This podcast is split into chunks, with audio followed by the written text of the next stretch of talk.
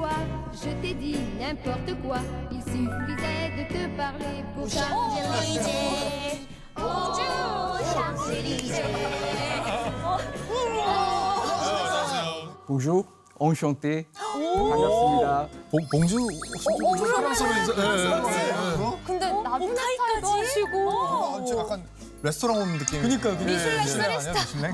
뭔가 제가 와인이라도 대접해야 될 것 같은 분위기죠. 감사합니다. 좋죠, 선생님. 네, 어, 정식으로 인사드리겠습니다. 저는 이재승이라고 합니다.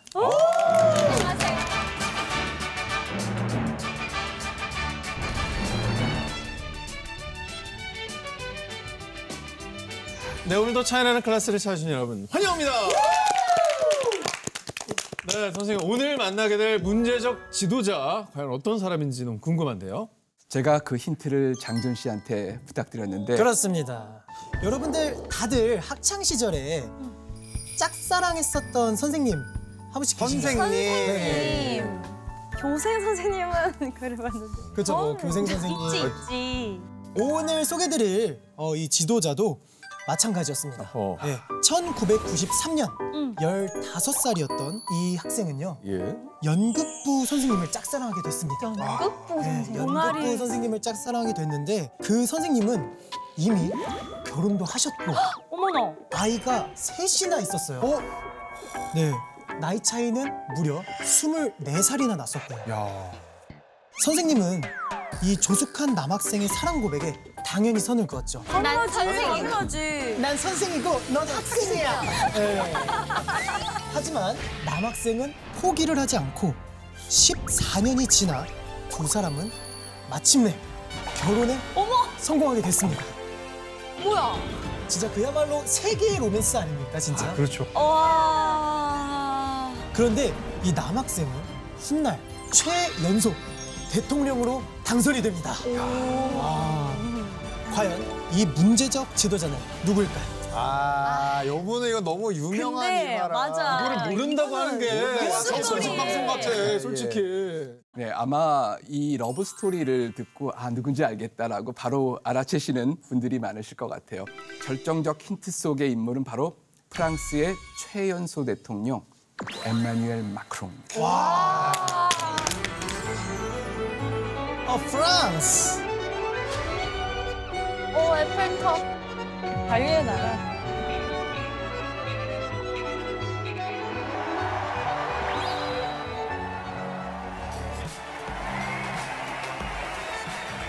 mes amis, nous aimons l'Europe, 어호. nous voulons l'Europe, 아 열정적이야. vive la République, 아, vive 젊어. la France. 정말. 젊어, 젊어. 진짜. 아,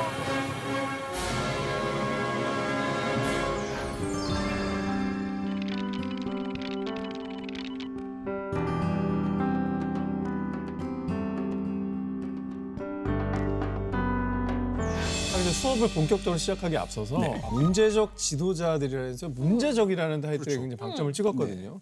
근데 마크롱이 문제적 지도자였었나요? 문제적 지도자라는 것이 꼭 잘못된 문제가 있는 지도자를 얘기하는 것은 아닙니다. 네. 마크롱은 평범함의 틀을 깨는 지도자라는 면에서 많은 주목을 받아왔고요. 그런 면에서 오늘 문제적 지도자로 모시게 됐습니다. 자, 먼저 우리 두 개의 사진을 보고 네. 한번 마크롱 대통령이 어떤 사람인지 알아보시기로 하시죠. 아니 되게 세계 강대국의 대통령들하고 만나는 사진이잖아요. 너무 온도차가 극명한 어. 예, 마크롱 대통령이 바이든 대통령하고 짠 하고 있죠. 네. 이 자리가 바로 백악관의 국빈 만찬입니다. 오. raising our glasses. The President Macron and his wife Brigitte to the history. Vive la France and God bless America. It's a great honor to be with And I love you, man. I love you.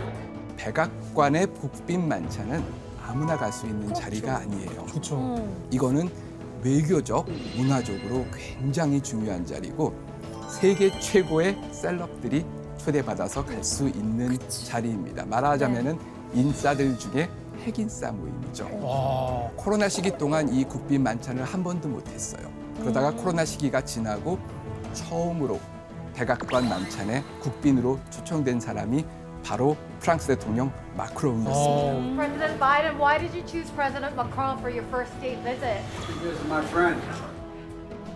미국이 그만큼 프랑스를 중요하게 생각한다는 증거네요. 네, 중요하게 생각하기도 하고요. 또 미국 사람들이 프랑스에 대한 동경과 맞아 맞아. 그 애정 음, 진짜. 이거는 거의 전 세계 공통적인 그런 모습인 것 같아요. 자, 두 번째 사진을 보실까요? 마크롱 대통령이 러시아의 푸틴 대통령을 만나고 있습니다. 우크라이나 전쟁이 발발하기 바로 얼마 전 작년 2월이었습니다. 하지 말라고 한 거죠. 근데 저렇게 하면은 이제 말을 할 때 호흡을 크게 얘기해야 돼. 복식 호흡을 써서 얘기를 해야 될 것 같아요. 푸틴. 저, 근데 저거는 푸틴 대통령이 일부러 저렇게 자리를 만든 거 아니에요? 이렇게 넓게? 공식적으로는 코로나 방역 때문에 아. 필요한 조치였다고 아, 얘기를 해요. 이때 다섯 시간 동안 푸틴을 상대로 전쟁을 막으려고 애를 쓴 그. 마크롱 대통령한테 세계 각국의 사람들이 지지를 보냈었습니다. 근데 진짜 기싸움이 팽팽한 것 같아요. 세계의 정상들 사이에서도요 기싸움이 있어요. 기선 제압이라는 게 있습니다.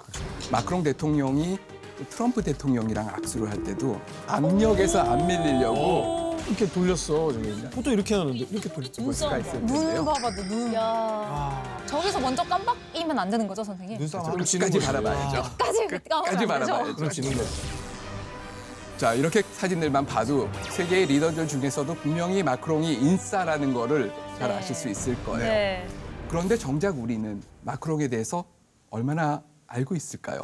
여러분들은 마크롱 대통령에 대해서 뭐를 알고 계시죠? 그냥 뭐 최연소 대통령. 대통령이고 어, 아까 얘기한 러브 스토리의 러브 스토리 잘 알고 주인공. 네. 주로 이제 사람들한테 프랑스 대통령 누구냐면 아 그 마카롱. 아, 저는 기억나는 게 그 엘리자베스 여왕 조문 갔을 때 음. 이 마크롱 대통령 부부가 운동화를 신고 가서 화제가 됐던 맞아 거예요. 맞아. 멋있어. 그리고 이제 국내에는 화제가 됐고 동국민들한테는 엄청 까였잖아요. 저 블랙핑크 아 이거 왜? 사진을 그 찍고 있었어가지고 저기 저 앞에 이제 퍼렐 윌리엄스랑 블랙핑크 사진을 찍고 있는 사람이 어머 마크롱 대통령이라고? 아나 지금 알았어. 아 그래서 프랑스 사람이 되게 싫어했어 저 사진. 다들 연예인 가십 같은 네. 단편적인 이슈들을 잘 알고 계실 것 같아요. 그런데 사실 마크롱 대통령은 벌써 5년의 임기를 마치고 연임을 시작한 맞아 맞아. 대통령이자 현재 유럽의 실질적인 리더이기도 해요. 음. 여러분이 잘 몰랐던 마크롱의 진면목을 제가 오늘 알려드리겠습니다. 아,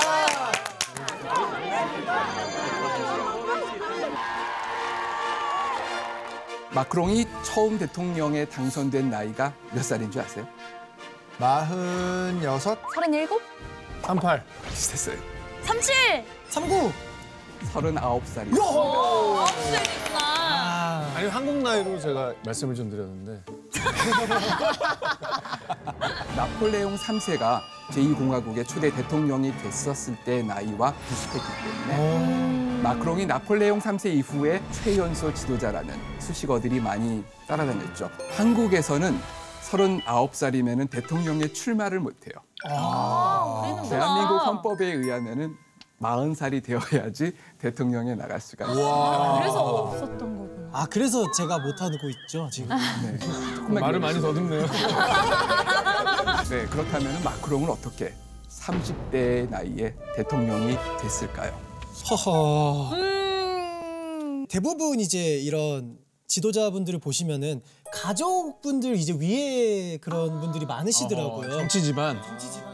아니면 이 러브 스토리가 국내에서도 엄청 화제가 돼서 아 이런 것들이 어떤 팬덤이 생긴 거지. 팬덤이? 그걸 지지하는 중년 여성표를 그렇죠. 완벽하게, 완벽하게 이제 흡수하면서 흡수할 수 있. 아니 중년 남성편 어쩔 거야? 자유와 평등의 나라잖아. 아 자유와 평등의 나라. 여러 가지 이유가 있겠지만 프랑스의 독특한 교육 제도하고도 관계가 있습니다. 교육제도. 프랑스에서도 손꼽히는 명문 고등학교인 앙리 4세 고등학교 리세 엉리 갸트를 나왔습니다. 지금 우리로 치면은 말하자면은 특목고 같은 거죠. 아 그러니까 엘리트. 엘리트 엘리트. 선생님 근데 프랑스 같은 경우에는 무슨 뭐 정말 뭐 예일대 이렇게 어떤 네임 밸류를 다 제외하고 대학이 파리 1대학, 2대학 이렇게 음. 평준화되어 있다고 알고 있거든요. 특목고가 무슨 의미가 있어요? 네, 맞아요. 예를 들어 1대학서부터 13대학까지 파리 대학은 평준화가 돼 있어요. 그 한편에는 그들만의 세상이 존재합니다. 그거 있지 따로 또. 여러분 혹시 그랑제골이라고 들어보셨어요? 네. 소수 정예만을 뽑아서 엘리트 교육을 시키는 대학입니다. 오호. 그래서 프랑스 교육 제도는 일반 대학하고 그랑제골로 이원화돼 있어요. 이런 그랑제골 중에서도 서열 최상위에 꼽히는 파리 정치대학 그리고 국립행정학교 에나가 바로 마크롱이 나온 곳입니다. 어 유명하지 않나? 특히 에나는 정계 엘리트 코스로 잘 알려져 있는 그런 코스인데요. 여기서 배출한 인물들을 보면 알 수 있을 것 같아요. 프랑스와 올라서. 대통령 몇 명이야? 프랑스 전직 대통령 중에서 세명이 무려 에나 출신이고 마크롱까지 네명이에요 그럼 질문이 있는 게요. 에나에 나온 사람들은 거의 대부분 다 정부에서 일하는 사람들이 되는 거예요? 네, 그렇습니다. 고위 공무원으로 올라가는 그 아주 특수한 그런 엘리트 코스입니다. 그냥 직진 코스. 직진 코스입니다. 우와. 돌아가는 길 없어요. 마크롱도 에나를 우수한 성적으로 졸업하고 30대에 올랑드 정부에서 경제산업부 장관으로 정계에 화려하게 진출했습니다. 선생님 이럴 거면 평준화 왜 하고? 그러니까 왜- 그러니까. 이럴 거면 평준화를 왜 했으며 프랑스 국민들 이거 다 알면 불만 가질만도 할 것 같아요. 그러게요. 가만히 있습니까? 네, 맞습니다. 사실 프랑스 안에서도 이런 엘리트 시스템에 대해서 비판이 많았어요. 음. 그러다 보니까 마크롱은 얼마 전에 본인이 졸업한 에나를 폐교시키는 결정을 내립니다. 그 결정도 됐어요? 실제로 문을 닫았어요? 닫았어요. 근데 그 반대가 진짜 어 마무시했을 것 같은데. 물론 문을 닫고 간판을 다시 바꿔서 아이고. 했지만 그럼에도 불구하고 이 프랑스 사회에 많은 국민들의 그 비판과 저항이 있었기 때문에 그거를 이제 어느 정도 반영할 수밖에 없었죠.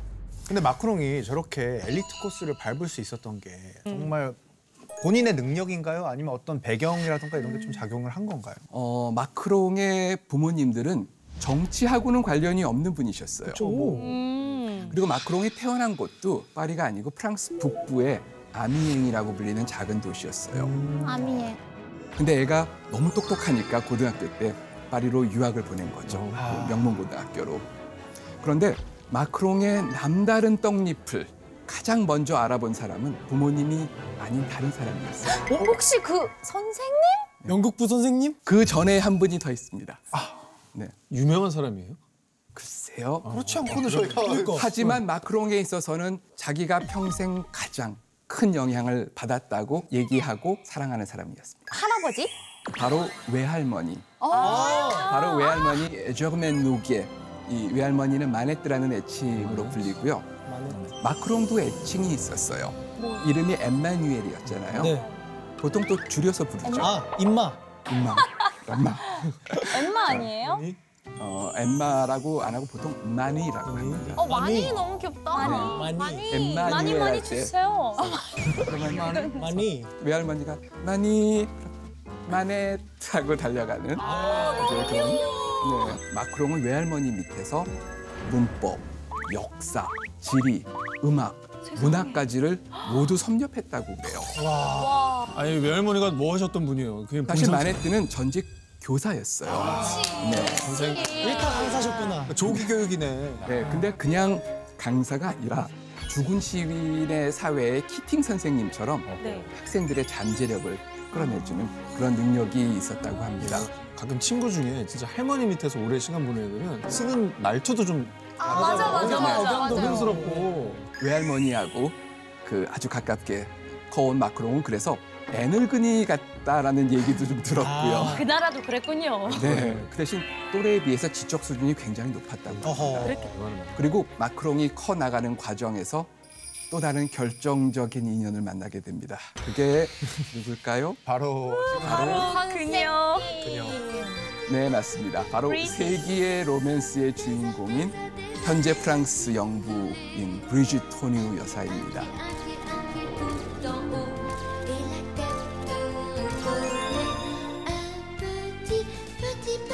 장준 씨가 소개를 했었죠. 두 사람은 연극부 교사와 학생 사이로 만났는데 함께 연극 대본을 쓰면서 친해졌다고 그래요.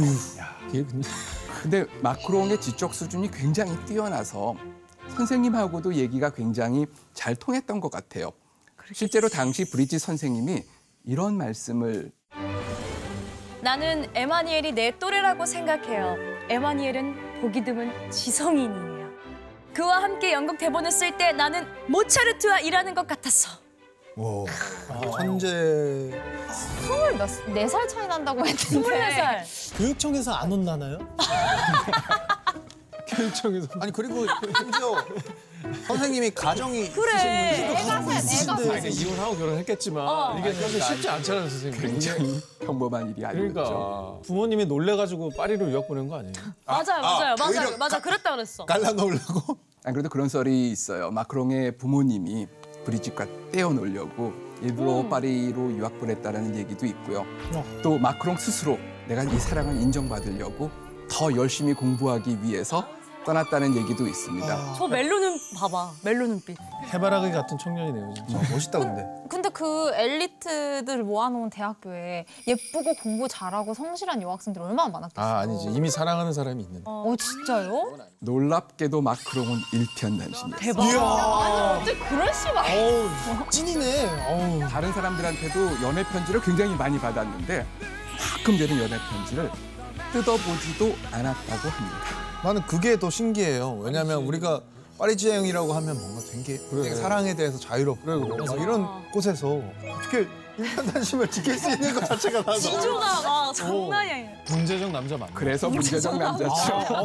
평범함의 뜻을 깨라. 결국 마크롱이 서른 살이 되던 해 브리짓과 결혼에 성공하게 됩니다. 이야. 야 궁금한 건 저 브리짓의 원래 전 남편과 아이들은 허락을 해준 거죠? 결국 남편이 이혼을 했죠. 네, 그래서 결혼을 했을 때 마크롱은 브리짓의 세 자녀와 일곱 명의 손자까지 한 번에 대가족을 얻게 됐습니다. 저 궁금한 게 브리짓의 아들 딸의 나이랑 마크롱이랑 얼마나 차이가 나요? 사실은 마크롱의 클래스메이트, 자기 반 친구? 반 친구 엄마였어요. 오, 요. 아 이거 어, 네, 근데 놀랍게도 이 문제적인 러브 스토리가 마크롱이 대통령이 되는데 큰 도움이 되었습니다. 어떻게 대통령 당선에 도움이 됐을까요? 그 일편단심, 이 순애보라는 거, 그렇죠. 이런 거, 거가 굉장히 좀 좋은 이미지로 영향을 줬을 것 같고 그리고 그 나라가 가지고 있는 그 사상이 있잖아요. 음. 자유와 평등. 근데 그런 것과 굉장히 근데 이제 득도 있을 것 같지만 실도 있을 것 같거든요. 왜냐하면 기존의 그 남편은 어떻게 보면 가정을 아니 한 가정을 깬 건 맞잖아요. 자기 사랑을 쟁취했잖아. 그렇죠. 근데 이거는 반대 입장에서 보면 불쌍한 남자가 하나 생긴 거잖아요. 네, 그럴 수 있겠네요. 그러면은 많은 유부남들이 저건 뭐야? 어린 놈이 말이야. 남의 어? 부인을 말이야. 진정하세요. 이럴 수 있거든요. 이 러브 스토리가 대선에 도움이 됐다라고 봤었을 때는 마크롱 부부의 나이 차이 때문이었어요. 아, 그동안 유사한 경우를 많이 봐왔습니다. 반대로? 그게 뭔가 하면은 나이가 많은 할아버지 같은 남자와 남자와 아, 젊은 젊은 여자. 여성. 성이 바뀌어서의 스토리는 많이 익숙한데 네, 그 반대의 경우를 보면서 많은 여성들이 지지를 보냈던 거죠. 어. 네, 아 그게 근데 약간 여자 입장에서 되게 막 되게 통쾌하고 그렇지. 뭔가 정의는 살아있다. 정의까지 가는 거예요? 우리도 할 수 있다. 할머니들. 아, 우리도 할 수 있다. 우리 우리도 할 수 있어. 일일 연속 극 보듯이. 근데 이게 만약에 대한민국이었다. 그럼 각종 언론의 사생활 논란, 논란. 이게 대한민국이었으면 절대 이거 이뤄질 수가 무슨 없는. 뭐 사생활은 사생활. 공적인 건 공적인 거. 어, 프랑스와 미테랑 대통령도 사실은 혼외 자식이 있었어요. 근데 사람들이 그걸 가지고 그렇게 비난하지 않았어요. 아, 니콜라 사르코지 대통령도 엘리제 궁에 들어와서 이혼을 하고 재혼을 하기도 했어요. 그 재혼의 주인공이 브루니 바로 깔라 브루니입니다. 진짜 이뻐. 하지만 이렇게 사생활에 관대한 프랑스 사람들도 After rumors of an affair with actress Julie Gaillet surfaced in a French tabloid. 올렁드 전 대통령이 애인을 만나러 밤에 몰래 나갔었을 때는 또 굉장히 분노한 일이 있었어요. 왜 그랬을까요? 한 나라의 대통령이 너무 어깨 수그리고 숨어서 다니니까 그게 조금 아니 아니. 떨어지는 어깨 보고 당당하게 상당히 연애해라. 매달할 거면 당당하게. 네, 프랑스다. 한마디로 폼이 안 나서. 어, 진짜네? 그리고 프랑스 대통령이 숨어대는. 이탈리아제 오토바이를 타고 모냥 빠지게 애인을 만나러 간 거거든요. 어, 진짜 어깨를 이렇게 웅크리고 있네. 거기다 옷은 저게 뭐냐고 패션의 프랑스에서 외도를 하는 거는 뭐 너의 인생이니까 알아서 하는데 좀 폼은 나게 하자. 역시 패션을 선도하는 나라답다. 그죠? 아니 근데 이게 아까 말씀하셨다시피 뭐 여성들의 지지를 엄청나게 받을 수는 있지만 사실 그런 인기 가지고 대통령이 되는 건 아니잖아요. 그렇죠. 그러니까. 어떻게 네 맞습니다. 마크롱이 정치 엘리트 코스를 분명히 밟았어요. 그리고 정말 아내에 대한 순애보도 있었죠. 일편단심에 거기에 더해서 진짜 결정적인 이유가 있었습니다. 혹시 준이는 뭘 것 같아요? 가장 우리는 젊기 때문에 우리 네. 중에. 폼이 나서. 아까도 폼 때문에 되게 폼이 너무 너무 대비가 됐죠. 네, 네. 네. 근데 폼은 그렇죠. 저, 저, 어, 저게 해도 폼이 나. 너무 멋있어. 태가, 태가 너무 좋아. 마크롱이 대통령이 될 수 있었던 가장 큰 환경적인 요인은 바로 프랑스의 정말 우울하고 암담한 상황 때문이었어요.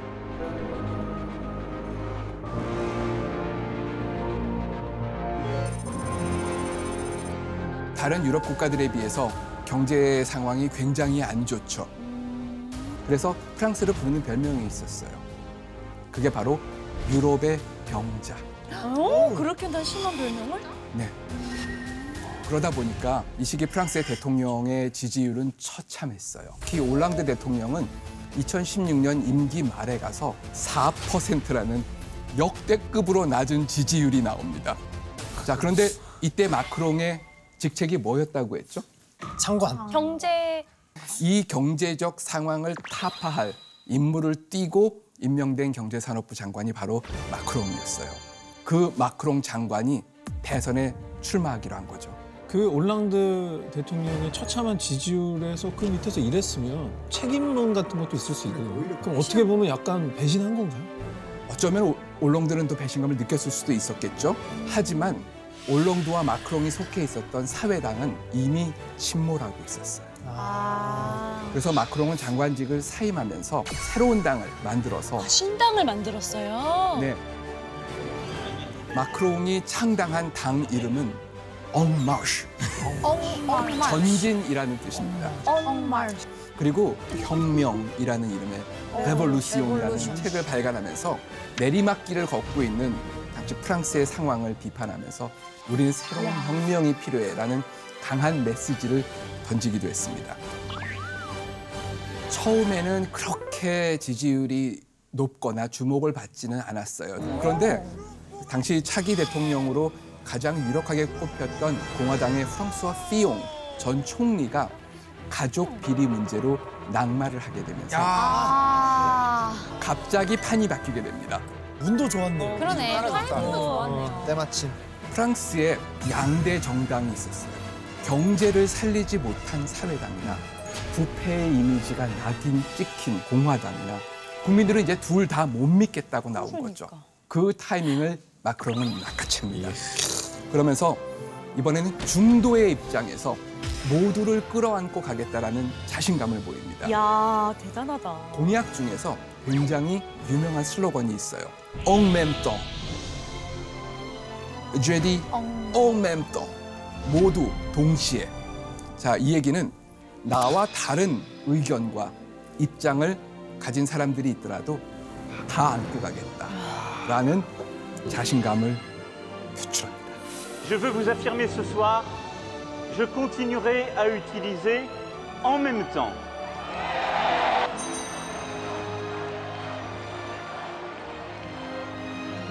그래서 2017년 프랑스 국민들이 선택한 대선 결과는 어땠을까요? 대박이다. 와. 1차 대선 투표에서 기존의 주류 정당은 그야말로 폭망을 했고 결선 투표에서 에마뉴엘 마크롱이 마린 르펜을 66대 33, 두 배예요, 두 배. 네, 더블 스코어로 꺾고 당선이 됩니다. 사상 초유로 창당한 지 1년도 안 되는 신생 정당에서 대통령이 당선되는 파격적인 결과가 나오고 뒤이어 펼쳐진 총선에서는 신생 정당 엉마로시가 그야말로 의회를 다스렸다. 대박이다. 야, 쟤 진짜. 근데 선생님 이게 우리나라에서 여당이랑 제1야당 이외에 다른 정당에서 배출되는 게 어려운 것만큼 어려운 일인 거죠. 프랑스 정치에서도 이런 역사가 없었어요. 와. 그래서 혁신이라는구나. 그렇기 때문에 정말로 정치적인 혁명이 된 거죠. 대박이다. 저는 저 마린 르펜이라는 분이 너무 궁금해요. 저 결선 투표까지 같이 가신 분은 누구예요? 마린 르팽이라는 극우 정당 후보였어요. 당시는 이제 국민 전선이었습니다. 근데 그렇구나. 프랑스가 극우파한테 이렇게 표를 많이 몰아준 거는 처음이었어요. 그리고 이것 역시 기성 정치권에 대한 염증이 반영된 거라고 보아야 할 것 같습니다.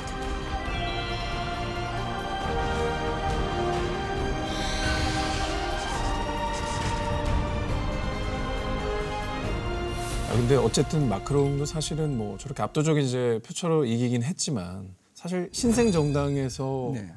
나온 젊은 대통령이라면 사실 지지 기반이 굉장히 약할 수밖에 음. 없거든요. 네.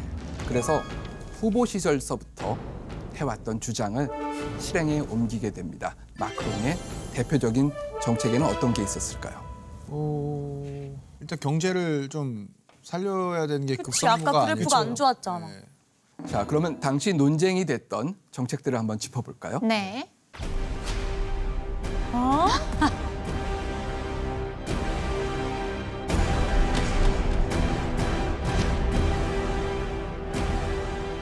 프랑스에서는 상점에서 일하는 사람들도 일요일에는 쉬어야 된다라는 당- 그런 음, 생각이 그렇지. 있었어요. 그렇지, 우리. 같았으면 일, 일요일이 대목이니까 이때 열어야 될 텐데. 그쵸. 그래서 마크롱은 쇠락해가는 프랑스의 경제 상황을 극복하기 아. 위해서는 일하는 프랑스를 만들겠다는 정책을 밀어붙이게 됩니다. 아, 근데 이거는 약간 어떤 국민들의 어떤 가지고 있는 근간을 흔드는 그런 거 아니에요? 네. 너가 뭔데? 막 갑자기 이렇게 나올 것 너무 많이 같은데? 일하는 것도 또 문제긴 한데 네, 맞습니다. 그래서 당연히 국민적 반감이 거셌죠. 네. 그리고 마크롱은 친기업 그리고 친시장적인 정책을 주장을 했습니다. 실제로 장관이 되기 전에 로실드라고는 유명한 투자 은행에서 일하기도 했습니다. 음. 그래서 노동자들의 입장에서는 마크롱은 자본가 그리고 아. 부자의 편에 서서 공공 분야를 무너뜨리고 있다 이렇게 저항을 했죠. 여러분 혹시 노란 조끼 시위라고 들어보셨나요? 네. 네. 마크롱의 정책에 반대해서 일어난 대규모의 시위였습니다. 노란 조끼 시위는 처음에 마크롱이 친환경 에너지 정책을 추진하면서 유류세를 급격하게 올려버린 데에서 시작을 했습니다. 이에 반대하는 운수업 종사자들이 노란 조끼를 입으면서 시위에 나서게 됐습니다. 우리가 생활비를 걱정할 때 마크롱은 환경을 논하고 있어. 부자들의 환경, 우리의 생존. 자, 이렇게 되니까 섭섭한 거죠. 점점 이제 일반 시민들도 여기에 참여를 하게 되는 전국적 규모의 반정부 시위로 확산이 됐습니다. 그래서 레볼루시옹. 네.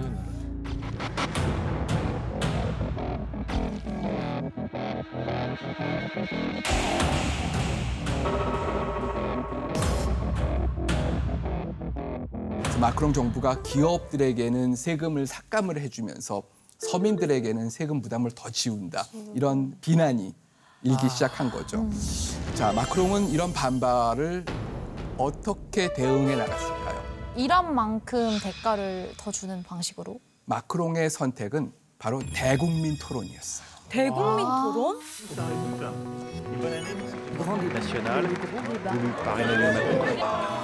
Quelque chose 네, 이 시위에서 나오는 압력을 피해가지 않고 그대로 아니에요? 정면 승부한 건. 야. 정면 승부를 하게 됩니다. 국민들과 직접 얘기를 하겠다. 그래서 3개월 동안 전국을 돌면서 대단하다. 국민들을 만나서 직접 소통하기 시작했습니다. 3개월 동안 전국을 돌면서요? Monsieur le tribunal. Je crois au vertu de l'échange. Je crois au dialogue. Bonjour à tout le monde, parce que bah, on parle de humain à humain. Accepté, véritablement fier d'être président de la République française cet après-midi. Merci. 아 근데 왜 너무 너무 멋진 게 그래 내가 다 해결을 할 수 있을진 모르겠는데 어쨌든 우리 같이 얘기는 해보자 이거잖아. 피하지 않고. 그리고 네, 본인 피하지 스스로 저게 이슈에 맞서서 토론하다 보면 또 답도 나올 수 있으니까 그렇지, 그렇지. 직접 한 거는 정말 높은 점수를 받았었죠. 네. 근데 그 다음에 어떻게 됐어요? 이렇게 밀어붙여서 실제로 그 마크롱이 내세웠던 개혁 조치들이 실행이 되기 시작하면서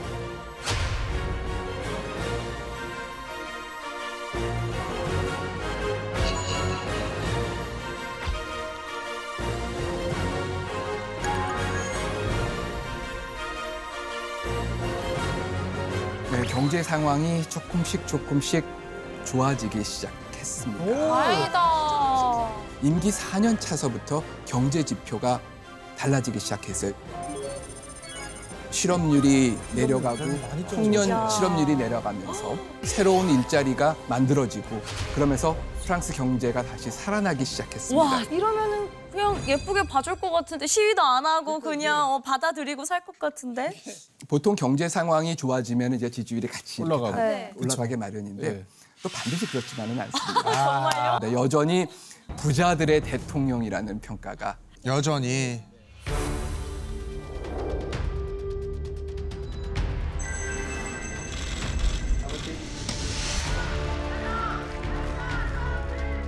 마크롱 첫 번째 5년 임기 때 노동 개혁으로 힘들어했다면은 2022년이죠. 작년에 시작한 두 번째 임기 때는 연금 개혁이 뜨거운 감자로 떠올랐습니다. 연금. 노동 개혁보다 반발이 훨씬 심한 게 연금 개혁입니다. 정년을 2년 더 늦추고 연금을 온전히 받으려면 1년 더 근속해야 한다는 게 프랑스 정부가 내놓은 연금 개혁안의 핵심입니다.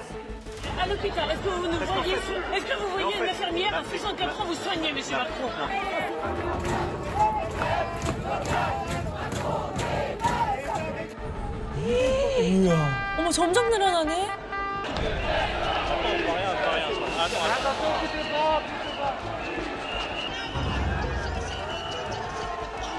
Communiquer à l'Assemblée, cette réforme est nécessaire. J'engage la responsabilité de...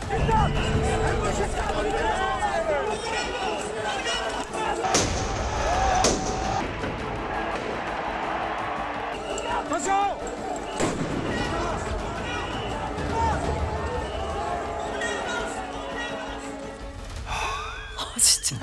어렵겠다. 네. 보통 연금이 이제 뭐 출산율이나 어떤 평균 연령 이런 거에 따라서도 영향을 많이 받잖아요. 네, 그렇습니다. 프랑스의 그런 상황들은 좀 어때요? 굉장히 좋지 않습니다. 이거는 폭탄이에요. 어. 우리보다 훨씬 빨리 고령화 사회로 들어갔고 이 사회복지 지출이나 연금 지출 비중이 굉장히 큽니다. 이대로 방치하면 얼마 지나지 않아서 정말 기금이 바닥이 난다고. 합니다. 근데 연금 개혁은 사실 우리도 시급한 문제예요. 그런데 프랑스의 연금 개혁 논의는 우리와 또 다른 면이 있습니다. 프랑스 사람들은 연금 개혁에 반대하는 큰 이유가 우리는 일하기 위해서 태어난 게 아니야. 아. 라는 그런 얘기죠. 정년 좀 연장해서 우리의 노후를 좀 안전하게 편안하게. 가자라는 아, 그건 또 그런 아니에요. 근데 우리의 결하고 굉장히 좀 다른 그냥 거죠. 조금 어, 좀 다르다. 아, 2년 뒤로 밀린 게 더 짜증나는 거군요, 그러니까. 그게 굉장히 같은 연금 개혁을 논하면서도 또 프랑스와 한국의 차이가 나는 그런 그러네. 우리는. 있기도 합니다. 자, 100% 반발이 나올 수밖에 없는 연금 개혁.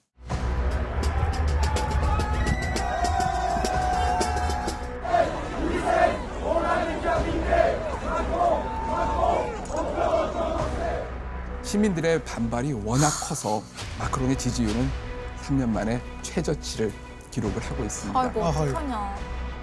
Je suis rentré dans la vie active, il y avait 10 millions de retraités. Il y en a aujourd'hui 17 millions. Les sondages et le court terme et l'intérêt général du pays, je choisis l'intérêt général du pays. 자신이 옳다고 생각하는 방향이기 때문에 다시 부딪혀서 맞서는 그게 바로 마크롱이 대담한 문제적 지도자가 되는 이유이기도 합니다. 근데 특히 연금 개혁에 결사 반대하고 나서서 또 국민들의 지지를 받는 정치인이 있습니다.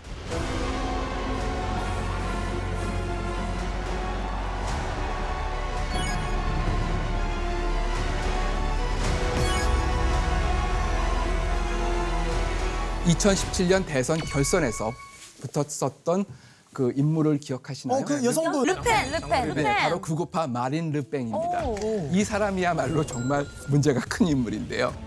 국민 전선을 만들었던 아버지 장마리 르팽의 뒤를 이어서 이 당의 대표가 됐는데요. 대표가 된 뒤에는 권력 다툼을 통해서 아버지를 당에서 몰아냅니다. 어이구야. 그리고 본인이 당을 장악하는 데 성공을 합니다.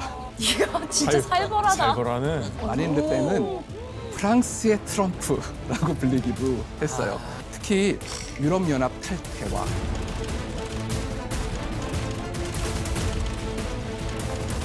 프랑스 내 무슬림 이민자들에 대한 아주 거친 이 공약들로 트럼프보다 한 발 더 나간다라는 얘기도 나왔어요.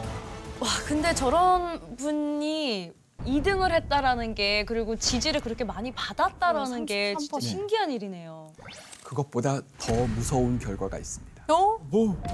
자, 2017년 더블 스코어 차이로 네네. 졌죠. 그쵸. 네. 2022년 대선에서는 완전히 막상 와우. 막하였어요. 오, 많이 좁혀졌다. 많이 좁혀졌어요. 네, 그래서 2022년 작년 대선 결과는 극우파의 부상을 막기 위해서 마크롱한테 찍었다라는 그런 얘기도 많이 나옵니다. 그래서 마크롱이 이긴 게 아니라 르펜이 진 거다. 아, 라는 무슨 그런 평가가 알았다. 나오기도 했어요. 단적으로 얘기하자면 프랑스도 이민자 추방하고 인종차별 하겠다라는 마음을 가진 사람이 42%는 된다는 얘기잖아요. 점점 늘어났죠. 난민이 2016년 이후 15년 이후에 굉장히 많이 늘었고요. 많아졌죠. 그러다 보니까 사회 보장, 연금 이런 것들이 다 그 사람들한테 나눠지니까 정작 프랑스 사람들은 왜 우리가 극우파는 그 부분에 대해서 이견을 제시를 하는 거죠. 아니 근데 지지율이 높아져서 되게 앞으로의 프랑스가 어떻게 될지 지지율이 높아진 데는 바로 마린 르팽이 세련된 극우로 변신한 그 덕도 컸습니다. 어머 갑자기 동물을 사랑하네. 되게 인간미 넘쳐 보이네 갑자기 아빠의 정당에서 또 아빠를 몰아내고 아주 트럼프 같은 발언을 하는 네. 소위 투사의 극우파 이미지에서 훨씬 부드러운 이미지를 이제 장착을 하기 시작합니다. 장착 그리고 당명도 국민 전선에서 국민 연합으로 바꾸고요. 그 결과로 마린 르팽의 지지도는 10% 올라갔어요. 광범위한 지지도를 받게 됐죠. 올랐어요. 그렇죠. 우리 마린이가 달라졌어요. 달라졌고 더 부족함이. 없어 지금 보면. 그래 지금 인생이 네. 그런데 프랑스 정치가 점점 더 극우와 극좌로 몰리는 경향이 있어요. 가운데 중도 부분들이 점점 위축되고 이러다 보면은 다음번 대선에서는 극우하고 극좌가 맞붙을 수도 있겠다. 아, 프랑스는 어떤 선택을 해야 될지 이런 걱정도 벌써부터 나오고 있습니다.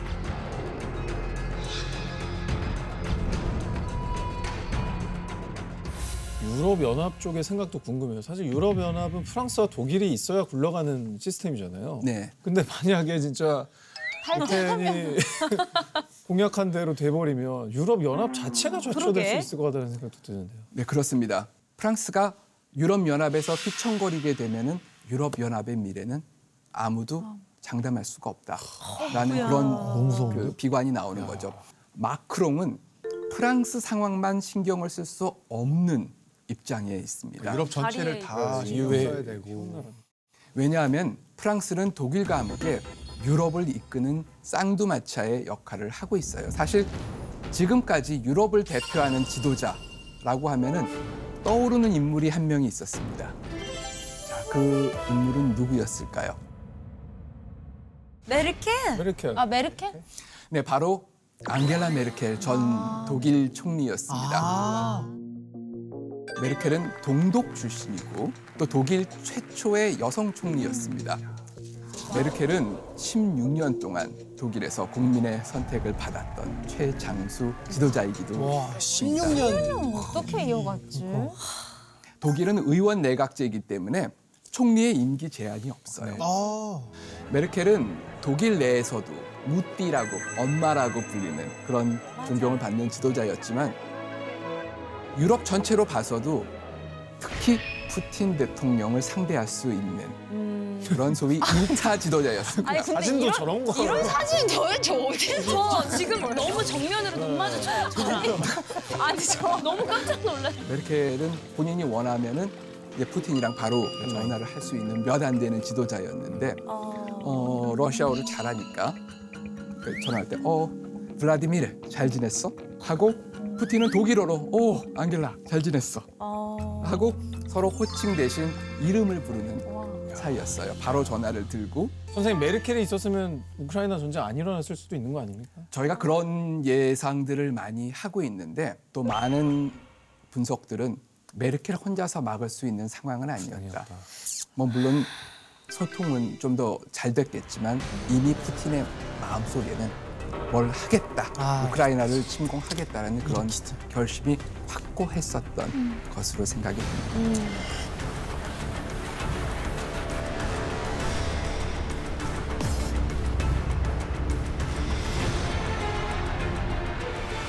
메르켈 총리는 16년 재임 기간 동안에 네명의 프랑스 대통령을 상대를 하게 됩니다.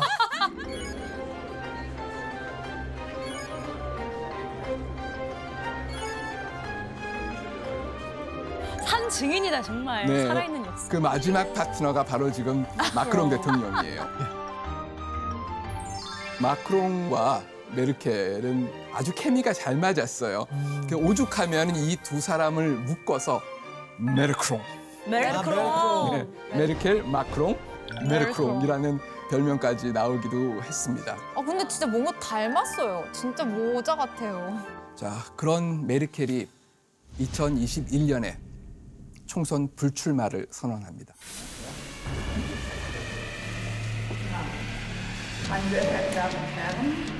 Bei der Bundestagswahl 2021 werde ich nicht wieder als Kanzlerkandidatin der Union antreten. 퇴임을 앞둔 메르켈에게 마크롱이 특별한 선물을 준비합니다. 마카롱? 마카롱. 마카롱? 네, 마카롱보다 더 맛있는 와인을 좋아하는 메르켈을 위해서 오, 와인. 프랑스 와인의 중심지인 본느라는 본느. 도시에 본느. 초대를 합니다. C'est dans cette capacité à trouver l'équilibre entre nos deux pays, entre des tempéraments, des histoires différentes, que nous pouvons convaincre les autres et bâtir. Et donc merci de n'avoir jamais oublié les leçons de l'histoire et d'avoir tant fait pour nous. 진짜 눈빛이 약간 슬퍼 보여요. 그러니까 정말 애틋하죠. 네. 되게 애틋한데요. 네. 지도자들 사이에서도 특히 유럽이라는 큰 덩어리를 끌고 나가는 데 있어서 정말 쌍두마차의 역할을 해야만 하는 이 두 나라의 지도자 그 중에서 한 명이 먼저 떠나고 또 그거를 배웅을 하고 작별을 해주는 그런 마음 이 사진에서 잘 느껴지는 것 같아요.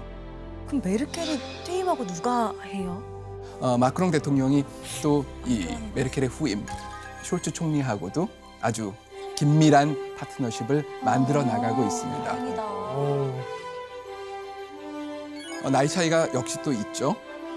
근데 나이보다도 정치에서 결코 무시 못할 게 있습니다. 소위 말하는 짬밥이 그쵸. 됐죠. 워낙 일찍 어, 시작했어요. 벌써 재임 대통령이에요. 5년의 임기를 하고 다시 들어온 숄츠 총리는 총리가 된 지 얼마 안 되는 신임 총리고요. 예. 그렇기 때문에 역시 계속 마크롱이 유럽 정치 무대에서 유럽의 외교 무대에서 할 역할들이 많다. 현재 리더네요. 리더. 현재는 그럼 유럽의 리더가 마크롱인 어. 거네요. 그렇게 된 셈이죠. 자, 그러면 이 마크롱이 앞으로 해야 할 일은 뭘까요? 야 진짜 일단은 계속 전쟁. 어, 어, 일단 전쟁부터 네. 지금 유럽의 가장 큰 문제는 러시아의 우크라이나 침공입니다. 네. 그렇죠. 그래서 세계 경제가 우크라이나 전쟁으로 인해서 굉장히 악화가 됐어요. 맞아요, 맞아요. 그리고 그 중에서 이제는 유럽이 가장 큰 피해자가 됐습니다. 러시아는 대표적인 석유와 가스 생산국이에요. 그런데 유럽에 압력을 넣기 위해서 러시아가 대유럽 가스 공급 중단 내지는 굉장히 축소를 하기 시작했습니다. 가격은 폭등했죠. 마크롱은 우크라이나 사태가 더 이상 악화되지 않도록 평화의 해결사를 자처를 하고 그 외교 일선에 나서게 됩니다. 그런데 한 번은 말을 좀 잘못하는 바람에 우크라이나뿐만 아니라 국제사회에서도 욕을 바가지로 먹는 아유. 그런 일이 발생하기도 했어요. 그런데 한 번은 말을 좀 잘못하는 바람에 우크라이나뿐만 아니라 국제사회에서도 욕을 바가지로 먹는 아유. 그런 일이 발생하기도 했어요. 전쟁을 끝내려면 푸틴에게 굴욕감을 줘서는 안 된다. 아, 이건 진짜 많은 약간 현실 정치적으로는 푸틴을 어떻게 해서든지 협상 테이블로 데리고 와야지 이 문제가 해결이 될 것이다. 라는 그런 뜻이었죠. 아니 딱 보면 너 푸틴 편 드냐? 그렇지. 말이죠. 맞아 맞아. 우리는 목숨 걸고 싸우고 있는데 비란 여론이 거세게 올라오기. 시작했습니다.